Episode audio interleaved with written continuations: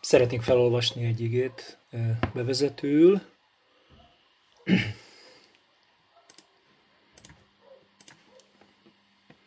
Efézusi levél első részéből, a 15. verstől kezdődően. Én tehát miután hallottam az Úr Jézusba vetett hitetekről, és a bennetek minden szent iránt megnyilvánuló szeretetről, szüntelenül hálát adok értetek, amikor megemlékezem rólatok imádságaimban.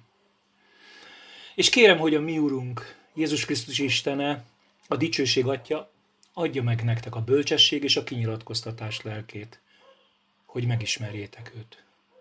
És világosítsa meg lelki szemeiteket, hogy meglássátok, milyen reménységre hívott el titeket, milyen gazdag az örökségének dicsősége a szentek között, és milyen mérhetetlenül nagy az ő hatalma rajtunk, hívőkön. Uram, Uram, szeretnék imádkozni azért, hogy segíts nekünk megérteni, miért imádkozik Pál, és miről imádkozik Pál. Uram, szükségünk van rád. Szükségünk van, Uram, hogy Te magad leplez le számunkra mindazt, ami az igédben van. És köszönöm, Uram, hogy megteszed. Most is, ma is. Amen. Nagyon sokszor rácsodálkoztam erre az igére az utóbbi időben.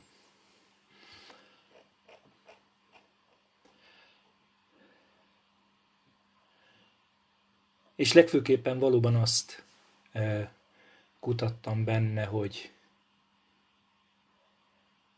miért is imádkozik, és miről is imádkozik Pál ebben a láthatóan imában.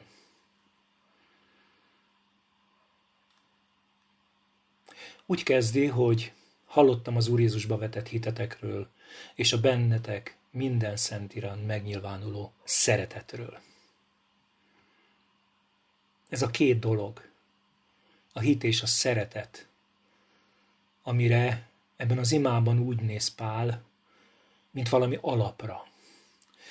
Mint valami olyan alapra, amit mivel meglát, megért, az efézusi gyülekezetről, és ezért ne felejtsük el, ennek a gyülekezetnek igaz már jó pár évvel korábban, de ő az egyik ö, legnagyobb szolgálatát itt végzi, majdnem három évig itt van Efézusban. Ugye most már Rómában van és fogságból írja a levelet. Szóval amit lát bennük, és amit hall és érzékel bennük, az a Krisztusi alap, a hitük és a szeretetük. És azon gondolkodtam, hogy miért pont erre helyezi a hangsúlyt indulásként. Azért, mert enélkül, az alap nélkül nincs hívő élet. Ráadásul ö, olyan értelemben sincs, hogy mind a kettő egyformán hangsúlyos és egymás ellen nem igazán kiátszható kategória. Mi az, amit mögötte feltárhatunk? Honnan jön a hit? Mi is az, amikor hitről beszélünk? Bennem, ami megfogalmazódott gondolat, talán nem vagyok egyedül, hogy ezt a szót, hogy hit hallom, hogy a hit hallásból van, a hallás pedig Krisztus beszéde által. Sokféle módon juthatunk hitre, talán ti is mindannyian el tudjátok a magatok történetét mondani, mennyiféleképpen juttattatok el a hitre, hallunk prédikációt, van, aki bizonyságtételt hall egy másik embertől, vagy egyszerűen csak olvassuk a Bibliát, de kikerülhetetlenül a hitünk végső forrása mindig kivétel nélkül Isten igéje. Azaz a hitünk Isten igével való kapcsolatunkon keresztül valósul meg, az a kezdeti hit, hogy hitre jutunk, és mindaz, ami épül erre, az is. A másik fogalom, a szeretet, az, az nagyon sokszor téma közöttünk. értjük, hogy sokkal több, mint egyszerűen csak az emberi érzelem. Sőt, sőt érezzük, hogy nagyon nem az. János sokat beszél a szeretetről, János első levelében olvassuk, hogy a szeretet Istentől van, és aki szeret, az Istentől született, és ismeri Istent. És rámutat arra is számunkra, hogy bizony ez egy parancsolat. Aki szereti Istent, szeresse a testvérét is, mondja János 4.21-ben, 1 János 4.21-ben az apostol. Látjuk tehát, hogy a szeretetünk forrása is, ugye, hogy a hitünk forrása is Isten, a szeretetünk forrása is Isten szeretete, és ha megkérdezed magadtól, hogy ez hogyan, hogyan valósulhat meg bennem, akkor erre egyetlen egy választ tudok megfogalmazni rá, hogy a vele való közösségünkből épül. És ha azt a szót értem és hallom, hogy az Istennel való közösség, akkor az nem kizárólagosan, de számomra mindenek, el, mindenek előtt az imán keresztül jelenik meg. Amiért elmondom mindezt, mert arra a felismerésre jutottam, hogy az a két fogalom, hogy hit és szeretet, az nagyon sok esetben felmutathatóan kapcsolatban áll azzal a kettősséggel, hogy az igéhez és az imához való kapcsolatunk milyen. És az igéhez és az imához való kapcsolatunk az valami nagyon eszenciális, nagyon alapvető gondolat. Ráadásul, és ez a egyik legfontosabb felismerés számomra, ezek egymással nem kijátszható dolgok. Képzeljétek el csak, hogyha kizárólag az igeolvasás létezik az ember számára. Az igeolvasás és az ige tanulmányozás, de az Istennel való közösség nélkül. Bizony, ez egyfajta száraz, rideg, elméleti okoskodása, egy elméleti kereszténységé viszi csak az embert. De hadd mondjam azt, hogy bármennyire fontosnak is látjuk az, iga közö, az ima közösséget, ha valahol csak az létezne, és nem kapcsolódná hozzá Isten igéjével való mindennapi találkozásunk, az ige tanulmányozásunk, akkor enélkül egyfajta miszticizmushoz, és végső soron bármennyire is nem szeretnénk, de céltéveszéshez fog vezetni, hiszen nem látjuk a célt. Miért mondtam mindezt el? Azért, mert azt gondolom, hogy ennek a két fontos gondolatnak a hátterében, mármint hogy a hitnek és a szeretetnek a hátkerében, ott kell mindig látnunk az Isten igényének és az Istennel való személyes közösségünknek a módját és mikéntjét, és annak ráadásul az egymással soha ki nem játszható módon való keresését. És úgy látom, hogy ezt a gondolatot Pál ebben az imában, mint egy alap fogalmazza meg. Egy olyan alapot értsetek ez alatt, ami nélkül nem lehet építkezni. Ismerjük jól a Máté hétnek a végén ugye a fövényre épített, vagy a kősziklára épített ház példáját. Félreértés ne az nem erről szól, az arról szól, hogy valaki hallja és cselekszi az igét, ahhoz hasonló. De a példázatban lévő kép, az, hogy milyen alapra építkezik, az közös. Csak ilyen alapra lehet építkezni, mert különben az a példázat is azt mutatja, elpusztul a felépítmény, hanem egy szilárd alapra építkezel. És nekem ez a szilárd alap, az nem kevesebbet jelent ma, sőt azt kell, hogy mondjam, hogy nem ma, hanem már valamikor jóval régebben hallottam valakitől, de nagyon mélyen, egyre mélyebben ívódik bele a lelkembe, hogy soha nem lehet jobb a kapcsolatod Istennel, mint amilyen a kapcsolatod az igéjével.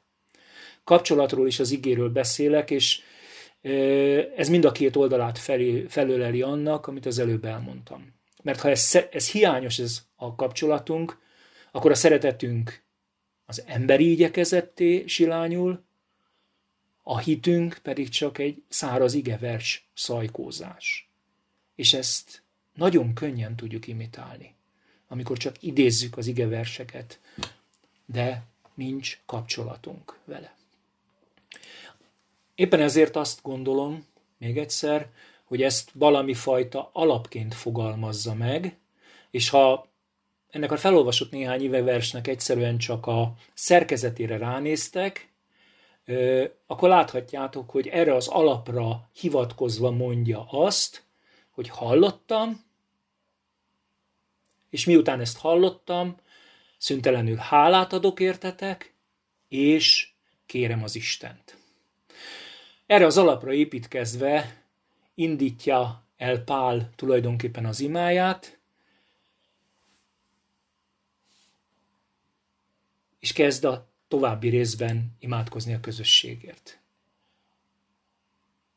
Az ima ténye nekem önmagában arra figyelmeztet, hogy bár hitre jutottam, és az Isten bennem megjelenő szeretete mások felé megnyilvánuló szeretetre indít engem.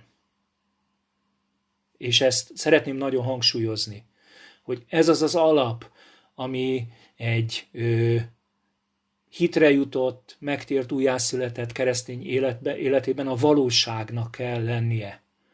Tehát az Úr Jézusba vetett, megnyilvánuló hit, és a cselekedetekben megnyilvánuló, az Isten bennünk munkáló szeretete mások felé az, ami az alap.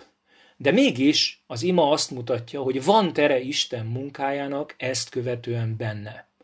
Másképp fogalmazva, ha ez megvan, ez az alap van, akkor Isten szeretne erre az alapra építkezni, egy munkát végezni bennünk, és Pál ezért imádkozik.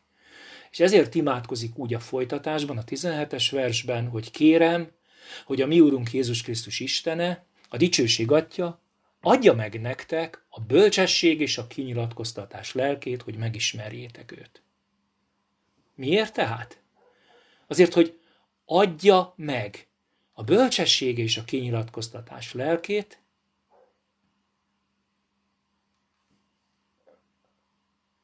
ez azt jelenti, hogy tehát az Isten megismeréséhez nekem szükségem van az ő lelkére. Hadd fogalmazzak másképpen. Nem tudom megismerni Istent az ő lelke nélkül. És csak egy kis kitérőként hadd mondjam azt, hogy nagyon világosan látszik, hogy amikor itt ezt a szót használja, bár nagyon könnyen beugorhat a bölcsesség és kinyilatkoztatás lelkéről a első korintusi levél 12. részében, ahol a kegyelmi aján, lélek kegyelmi ajándékairól beszél, ugye ott is szerepel egy hasonló nak tűnő igevers, ugye azt, írjuk, azt írja az ige, hogy van, aki a lélek által bölcsességéjét kapta, a másik az ismeret igéjét ugyanazon lélek által. Én azt gondolom, hogy itt most nem ugyanerről beszélünk. Amikor ott a kegyelmi ajándékokról beszél, hangsúlyozottan megemlíti az ige az összefoglalásában, hogy egyeseknek adja, és nem mindenkinek, tetszése szerint. Itt viszont az ima láthatólag minden hívő számára kérés, mindenki számára kérés, hogy adja meg a bölcsesség és a kinyilatkoztatás lelkét. De mi is ez? A bölcsességről a bölcsességet úgy tartják a zsidók, hogy az nem valami elvont filozófiai bölcsesség. Ebből ők eleget látnak a saját korukban, a saját környezetükben, ahogy a görög filozófusok nap mint nap ö, ö, gyűrik a gondolatokat, és fogalmakat alkotnak. Ez ennél sokkal egyszerűbb. A bölcsesség a számukra gyakorlati bölcsességet jelent. Gyakorlati bölcsességet. Hadd mondjak egy példát. Nagyon jól ismert a történet. Mózes a sínai hegyi törvényadásnál, mikor másodszorra felmegy a hegyre, és lehozza ugye a sátornak, meg a egyéb dolgoknak a terrajzait, azt mondja Izrael fiainak a 2 Mózes 35-ben, nézzétek, az Úr név szerint elhívta Becaélt, Becalélt, Húr fiának, Úrinak, a fiát Júda törzséből. Betöltötte őt isteni lélekkel, bölcsességgel, értelemmel és képességgel mindenféle munkára. Gyakorlati bölcsesség. Az azt jelenti, hogy hogyan. Ahogy Becalélt Isten felruházza ezzel a gyakorlati bölcsességgel, és ő képes azt a isteni terrajzot a legapróbb részletességig apró pénzre váltva megcsinálni a pontos mennyei tervrajz alapján a földi mását a sátornak, az öltözékeknek, minden kelléknek. A másik kifejezés a kinyilatkoztatás. Kicsit sajnálom, hogy ezzel a kifejezéssel fordítja, bár teljesen helyes. Nagyon jól ismerjük egyébként a szót, csak nem gondoljuk, hogy ez apokalipszos, apokalipszis. És a látszat ellenére ez a szó nem valami hmm, olyan képzavar, amit, amit mondjuk egyik-másik filmmel azonosítunk. Tehát, hogy most jön valami utolsó időkbeli pusztulás. Nem, ez a szó egész mást jelent. Ez a szó azt jelenti, hogy leleplezés. Méghozzá azt a képet képzeljétek mindig magatok elé, mikor ezt a kinyilatkoztatást, apokalipsziszt, apokalipsziszt halljátok, mint amikor ö, egy szoboravatáskor lehúzzuk a szoborról a leplet. Ott van a szobor, lehet, hogy sejtjük, hogy mi van alatta, de hogyha mi nem kukucskáltunk előtte, akkor szeretném hangsúlyozottan mondani, soha nem tudjuk meg, hogy mi van a lepel alatt addig, amíg azt a szobrot le nem leplezik, amíg le nem húzzák a szoborról a szobrot, a, a szoborról a leplet. Ezt jelenti a kinyilatkoztatás, leleplezés kifejezése. Egyedül Isten lelke az, aki képes leleplezni. Egyedül Isten lelke képes az megmutatni, hogy kicsoda őt, ő képes megmutatni azt, hogy ki, ki ő, általa tudjuk egyedül megismerni őt. És hogy ennek van-e jelentősége, Emlékezzünk arra, hogy a főpapi imában, a János 17.3-ban úgy imádkozik Jézus, hogy az pedig az örök élet. Az pedig az örök élet, hogy megismerjenek téged, az egyedül igaz Istent, akit el, és akit elküldtél Jézus Krisztust. Ez egy, örös, egy, ez egy örökké valóságra való program az életünkben. Úgy is mondhatnánk, hogy az egyik fő program, amit Isten most itt elkezd az életünkben.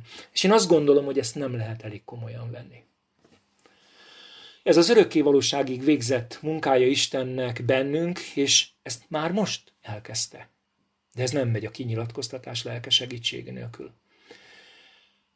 És én szeretnék ezen a ponton megállni, és komolyan figyelmeztetni. Ha azt gondolod, hogy elég még egy YouTube videót megnézned, ha elég még egy könyvet elolvasnod, ha elég még egy prédikációt meghallgatnod, hogy az Istent megismert, akkor kérlek, ismert fel. Céltévesztettél. Egyedül a bölcsesség és a kinyilatkoztatás lelke, Isten lelke az, aki képes leleplezni előtted, hogy kicsoda Isten, rajta keresztül tudjuk megismerni őt. Természetesen semmi baj nincs a YouTube videóval, a könyvekkel és a prédikációkkal, mert Isten képes ezeken keresztül is szólni. De te azt gondolod, hogy elolvastad a könyvet és ismered Istent, akkor ez a cél, fél céltévesztés. Mert ő szeretné, hogyha engednéd, hogy ő maga leplezze le előtted, hogy kicsoda ő. És erre szól az imának a legelső felhívása. Ez az első, amire azt mondja Pál az imakérések közül, hogy ez több, mint hogy hitre jutottál, és hogy működik benned az Isten szeretete. Személyesen szeretné benned leleplezni, kinyilatkoztatni az igét, amit a kezedbe adott. Azért, hogy megismerd őt. És azt kell, hogy mondjam, hogy az Istennel való lelki-szellemi ima közösség, valódi lelki-szellemi ima közösség, és nem valami formális ima, az, ami ezen az úton segít. És, és hadd kérjem, hogy hogy talán álljunk is meg egy pillanatra itt, hogyha küzdesz azzal, hogy, hogy nincs kijelentés, hogy nem lepleződik le számodra az Isten, akkor Vizsgáld meg a személyes viszonyodat mindazzal, amiről beszéltem. Akár most is, itt ebben a percben is.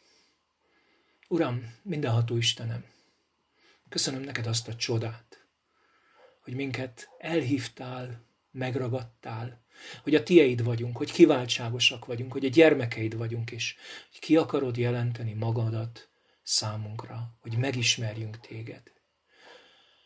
És tudom, hogy ennek felfoghatatlan a mélysége. Uram, Uram, kérlek, kérlek nekünk, hogy segíts. Segíts meglátni azokat az akadályokat, amik útjában állnak a te megismerésednek. Add, Uram, a szent lelkedet. Add, Uram, a kijelentésnek és bölcsességnek lelkét, hogy, hogy személyesen, közelről ismerhessünk téged.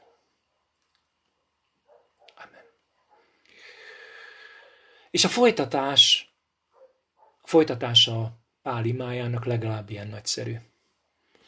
Mert úgy folytatja a 18. verstől, világosítsa meg lelki szemeiteket, hogy meglássátok. A, téli, a lélek további munkája a világosság. És amíg emlékeztek, ez önmagában ez a gondolat, hogy a lélek további munkája a világosság, ez nagyon jó rímel arra a, a világosságnak bennünk elvégzendő munkájára, amiről talán két hónappal ezelőtt már beszéltünk a János első levele kapcsán.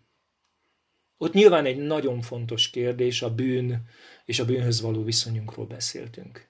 Itt most, itt most ennél sokkal uh, inkább más megközelítésből beszél, és más területekre szeretne rámutatni. Legelőször is arra emlékeztet minket, hogy ahogy Jakab mondja, minden jó adomány és minden tökéletes ajándék felülről van, a világosság atyától. A világosság atyától Istent nevezi a világosság atyának, azaz tőle származik a világosság, ő a Ugye, ha valaki az atya, akkor az azt jelenti, hogy tőle származik, tőle származik a világosság, és ami tőle származik, az mind jó, tökéletes, és abban nincsen változás. És amire felhívja itt a figyelmet, hogy a lelki szemeinknek világosságra van szüksége. Nélküle nincs. Nélküle nem látunk. Nem tudunk Isten lelke nélkül világosságot látni. Nagyon szeretnénk nélküle látni az Istent, és nélküle megérteni az Istent. Én magam is sokszor kapom magam ezen, de ez nem megy. Mi a következménye mindannak, amire a világosság elvezet? Most a befejezésben, a folytatásban erről beszél. Olyan szépen kifejti a 18. és 19. versben, hogy meglássátok, milyen reménységre hívott el titeket, milyen gazdag az ő örökségének dicsősége a szentek között, és milyen mérhetetlenül nagy az ő hatalma rajtunk, hívőnkön. Három téma, három hatalmas nagy terület, és mivel arról beszélek végig, hogy Isten lelke az, aki valójában meg tudja mutatni, hogy ki ő, és hogy milyen, milyen és hogy ő adja ezt a világosságot, én nem is vállalkozom arra, hogy én tehát most itt megmondjam mindenkinek a tutit arra tudok csak rámutatni az igén keresztül, hogy miért imádkozik Pál, és melyek azok a területek, amiket ő fókuszba állít, mint ima témáját, mert azt mondja, hogy ezek olyan fontos dolgok, hogy imádkozom érte. De a munkát azt Isten tudja elvégezni egyen-egyenként mindannyiunk életében, ezért azt gondolom, hogy ez egy fontos ima nem csak Pál számára, nekünk is. Nos, az első rész, az első gondolata tehát, milyen reménységre hívott el titeket. És ö, arra jöttem rá, hogy a egyik legfontosabb az, amit nem annyira veszünk észre ebben a mondatban. Azt tudnélik, hogy bizony el vagytok hívva. El vagyunk hívva. Mindenki. Szeretünk erre a kifejezésre úgy gondolni, hogy hát igen, ő némelyeket adott, ugye? Efézus 4-ből olvastunk már többször róla. De ez itt nem annak a helye. Itt bizony azt mondja, minden kiért imádkozva, hogy milyen reménységre hívott el titeket, mindannyiunkat elhívott. Mindannyian elhívottjai vagyunk Istennek, és ez nem némelyeknek a kiváltsága. Nézd csak bátran magadra. Azért vagy, azért vagy itt, azért jöttél el ma is, mert Isten elhívott téged. És az elhívásod mindenek előtt egy reménységre való elhívás. Mindannyian reménységre vagyunk elhívva. És ez nagyon jó hír. Én ezt nagyon szeretem. Lehet, hogy nem mindig értem pontosan, túl nagy ez a fogalom, nem is akarom megmagyarázni, csak néhány gondolatot adok hozzá, de biztatok mindenkit, hogy kezdj el keresni, hogy milyen reménységre vagyunk elhívva. Nagyon szeretem a római levélben az ötödik részben Pálnak a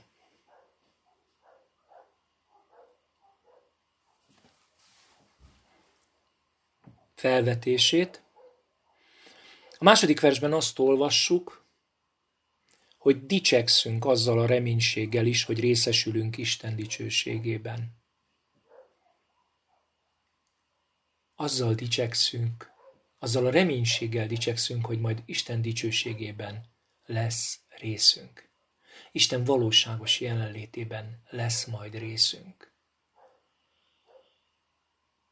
Részünk lesz abban az isteni jelenlétben, amit egyébként meg máshol azt látunk, hogy mindenki más számára emésztő tűzként jelenik meg. És mi mégis magunk részesülni fogunk az isteni dicsőségben. Mi ennek az alapja? Az előző versben ott van. Pál a római levélben négy fejezeten keresztül fejti ki a bűn és az igazságosság kérdését, és hogy hitáltal igazulunk meg. És aztán annyira fantasztikus, hogyha elolvassuk az ötödik rész első versét, azt mondja, mivel tehát megigazultunk, hitből békességünk van Istenben. Békességünk van Istenben, mert megigazultunk hitáltal. Ez az alapja ennek a reménységnek. És a Róma 8-ban tovább viszi ezt a gondolatot, és azt mondja, az üdvösségünk reménységre szól. Talán kicsit nehezen érthető, turkáltam a biblia fordítások között, és aztán az eredetiből meg a angol fordításból értettem meg sokkal egyszerűbben. Azt mondja, ebben a reményben meg vagyunk mentve. Ez egy múltbeli esemény. Meg vagyok mentve. Üdvösségem van. Ebben a reményben meg vagyok mentve. Már üdvözültem, már megszabadultam. Valamit azonban még el kell hozzá róla mondanom. Ezért úgy folytatja a Roma 8.24-ben, amit elkezdtem olvasni. Viszont az a reménység, amelyet már látunk, nem is reménység, hiszen amit lát valaki, azt miért kellene remélnie? Hogy van akkor ez a reménység? Nagyon egyszerűen. Azt mondja Isten, üdvözültünk, megszabadultunk. De ez még lehet, hogy elsőre meghökkentően hangzik, pedig elég nyilvánvaló, még nem ment teljesen végbe. Meg vagyunk mentve, megszabadultunk, de Isten még tartozik nekünk. Felfogatatlan dolog, de Pál bizony beszél arról, hogy Isten tartozik nekünk. Itt az Afizus első az Efezusi levél első részében, néhány verssel hamarabb, ha visszább olvastok a 13.-14. versből, ő eljegyzett pecsétjével, a megígért Szentlélekkel, örökségünk zálogával. A zálog az annak a kifejezése, hogy tartozom, hogy még jövök neked valamivel. És Isten azt mondja, és ezért beszél szerintem reménységről, hogy Egyrészt elvégeztem mindent, érted? Másrészt viszont itt ebben a földi életedben a személyiséged átalakítása még zajlik, még végzem ezt a munkát. És még hátra van a testünk megváltása is. És én azért adom neked az én lelkemet. Pecsétként, hogy eljegyeztelek, és zálogként jelezve, hogy tartozom neked, hogy tudd, biztos ígéreted van. Ezért használ, van tőlem. Ezért használja a kifejezést, hogy reménység. Ez valami bizalommal teli várakozás, és Tudjátok, a legegyszerűbben számomra úgy ö, vizualizálható, úgy, úgy, úgy tudom elképzelni, mint amikor ott állok a megállóba, már megvan a jegyem, tudom, hogy honnan, hova megyek, elvégzett dolog, hogy utazom, de még nem szálltam fel a buszra, de már a távolban látom, hogy jön a busz, és aztán felszállok és elvisz oda, ahova a jegyem szól. Valami ilyen ez a várakozás, hogy részben elvégeztetett, és részben még van belőle valami, amit biztosan meg fog történni, de még hátra van. Valami ilyesmi jutott eszembe a reménységről, de kérjük az Istent, hogy ő leplezze le igazándiból az ő világosságával, hogy micsoda reménységre lettünk elhívva. A másik gondolat, a másik gondolat az a következő a 18. versben, hogy milyen gazdag az örökségének dicsősége a szentek között. Milyen gazdag örökséget kaptunk. Milyen gazdag örökséget kaptunk. Mert hogy Pál leveleinek egyik nagyon fontos gondolata, hogy örökös vagy. Tudtál róla? Örökös vagy. Azt olvassa, a, vagy azt olvashatjuk a Róma levél 8. részéből, ugyancsak a 17. versből, hogy ha pedig gyermekek, mert hogy ugye örökösök vagyunk, tehát gyermekei vagyunk, ha pedig gyermekek, akkor örökösök is. Örökösei vagyunk Istennek, és örökös társai Krisztusnak. Ha vele együtt szenvedünk, hogy vele együtt meg is dicsérjünk. Fontos, fontos és fantasztikus kijelentése, hogy örököse és örökös társa vagyunk Krisztusnak. Ahogy ő örökli a dicsőséget, úgy majd mi is örökölni fogjuk. És ha meg akarjuk érteni, hogy nem csak ilyen elvont gondolatokban beszél számunkra a Biblia örökségről, akkor lapozzunk csak vissza, nem is kell lapozni, csak kicsit feljebb nézni kinek-kinek, hogy van a Bibliája. Itt a Efézus 1-ben, a harmadik versben. Nem kevesebbet mond, mint megáldott minket, mennyei világának minden lelki áldásával Krisztusban megáldott minket mennyei világának minden lelki áldásával. Szerintem a Biblia azon verseinek egyike, amire az ember ránéz, újra és újra elolvassa, és azt mondja, hogy ebben valami felfoghatatlanul nagy dolog van. Nem értem, mi van itt, de valami nagyon nagy. Nekem a mennyei világról és erről a képről mindig mindig úgy van jó képem, úgy van valóságosabb képem, és úgy értem meg, hogy mi mindennel ajándékozott meg itt ebben az Isten, hogyha végig gondolom, hogy mit is jelent a Biblia első sora. Kezdetben teremtette Isten az eget és a földet.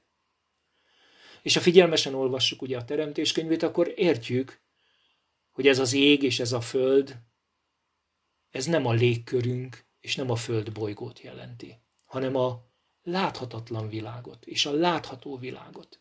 Az ég a láthatatlan világ, a föld a látható világot jelenti a teremtés első mozzanatában. Mert hogy az Isten számára a menny, a láthatatlan világ is egy teremtés. Az is a teremtésének a része. És ugye azt olvassuk ott a teremtéskönyvének az első részében rögtön, hogy hajtsátok uralma alá, uralmatok alá, uralkodjatok. Tehát magyarul azt mondja az Isten, hogy bár övé a föld, de ezt neked adja, használatra, tied, használd. Neked adja.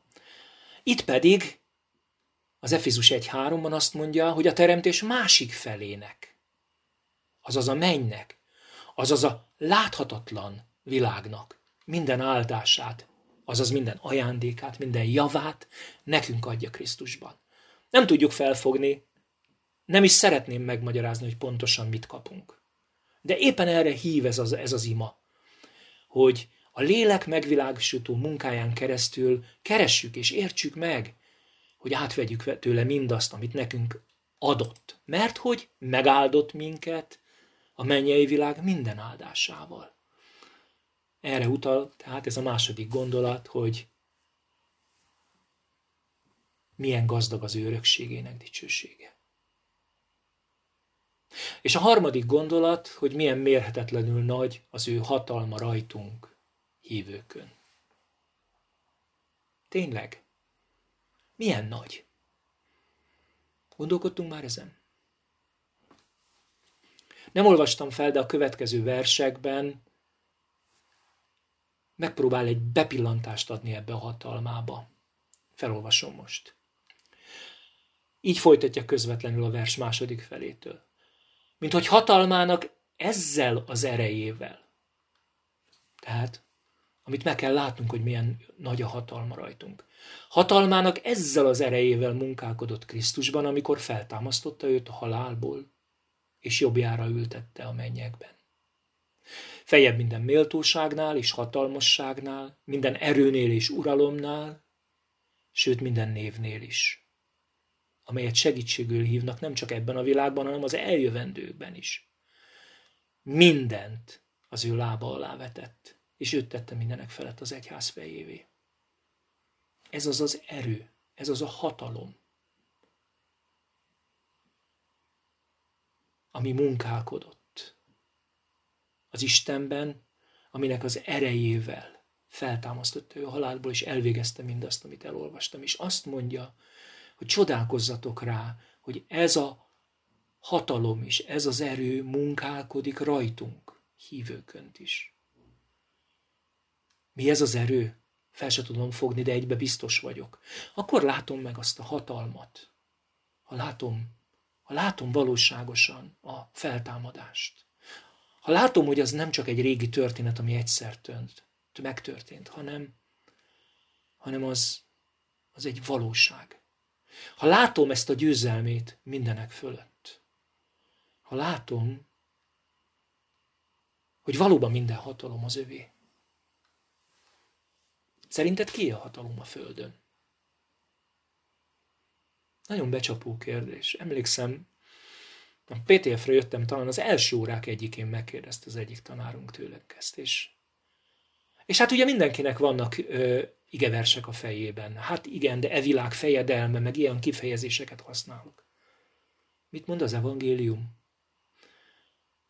Jézus távozása előtt nem sokkal, ugye? Máté 28-ban ezt mondja. Nekem adatott minden hatalom menjen és földön. Minden hatalom menjen és földön. És ez kihívás nekem is, és neked is. Mert olyan nagy az Istened, ami ennek látod. Látod, hogy minden hatalom az övé. Látod, hogy valóban Jézus Krisztus Úr, mert ezt is jelenti ez a kifejezés, hogy ő Úr. Valóban olyan nagy az Istened, ami ennek látod. Azaz az ő objektív, valóságos, létező hatalmából, amennyit meglátsz a lélek által, számodra olyan nagynak látszik. És tudod, minél nagyobb ő, annál kisebbnek fogod látni magad. Annál inkább látod a saját valóságos helyzetedet, és azt, hogy milyen hatalmas az Urad és milyen hatalmas munkát képes elvégezni benned, bennem, és általad, és általam. Mert erről is szól ez a dolog.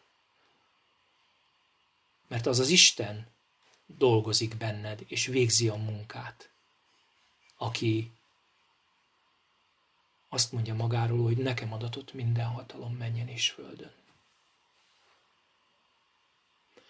És tudjátok, a lélek megvilágosítása nélkül mindaz, amiről eddig beszéltem, csak elméleti fejtegetés. Egy távoli, hatalmas erőről. De Isten ennél sokkal többet akar, és én azt gondolom, hogy erről szól ez az ima Pálnak. Ha tehát összefoglalhatnám, azt mondom, hogy valami olyasmiről beszél, aminek az alapja a hit és a szeretet.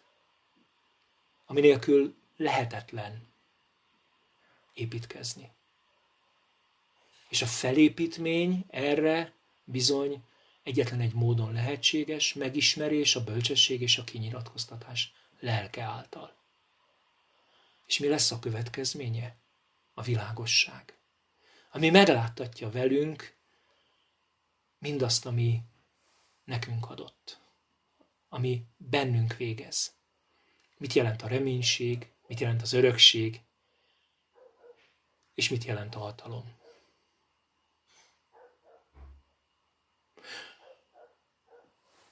És én most szeretnék ennek nyomán imádkozni egy kicsit, magunkért és a gyülekezetért. Uram, mindenható Istenem, szeretnénk neked hálát adni.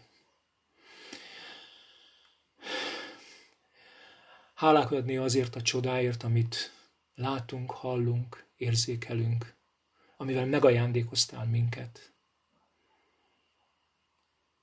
A benned való hitért, és azért a szeretetért, amit te ajándékoztál belénk, amit te munkálsz bennünk, irántad, és egymás iránt. Köszönöm neked, Uram, ezt a csodát, és köszönöm neked ezt az alapot. És szeretnék, Uram, azért imádkozni, hogy valóban add meg nekünk a te szent lelkedet. Add meg nekünk a bölcsességnek és a leleplezésnek, a kinyilatkoztatásnak a lelkét. Szükségünk van rád. Szeretnénk megismerni téged, úgy, ahogy valóságosan vagy. Nem távolról látni, nem könyvekből ismerni, hanem úgy ismerni, ahogy ismerhetjük egymást, amikor együtt élünk hosszú időn át, ahogy ismerhetjük a társunkat, ahogy ismerhetjük egymás rezzülését is, egymás sóhaját is, egymás szavak nélkül kimondott gondolatait, vagy ki nem mondott gondolatait. Uram, szeretnénk úgy ismerni, ami több, mint a tankönyv ismerete. Add nekünk, Uram, a lelkedet, hogy megismerhessünk téged, és add nekünk, Uram, hogy valóban világosság gyújjon a szívünkben, hogy meglássuk, meglássuk ennek az ajándéknak, ennek a csodának a mélységeit, amit bennünk végzel is, amivel mi minket megajándékoztál.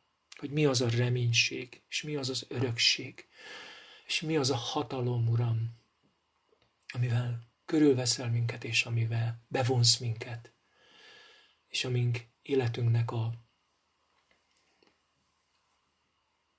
részévé válik. Te általad is rajtad keresztül. Uram, köszönöm, hogy hozzád imádkozhattunk, és hogy meghallgatod a kérésünket. Amen.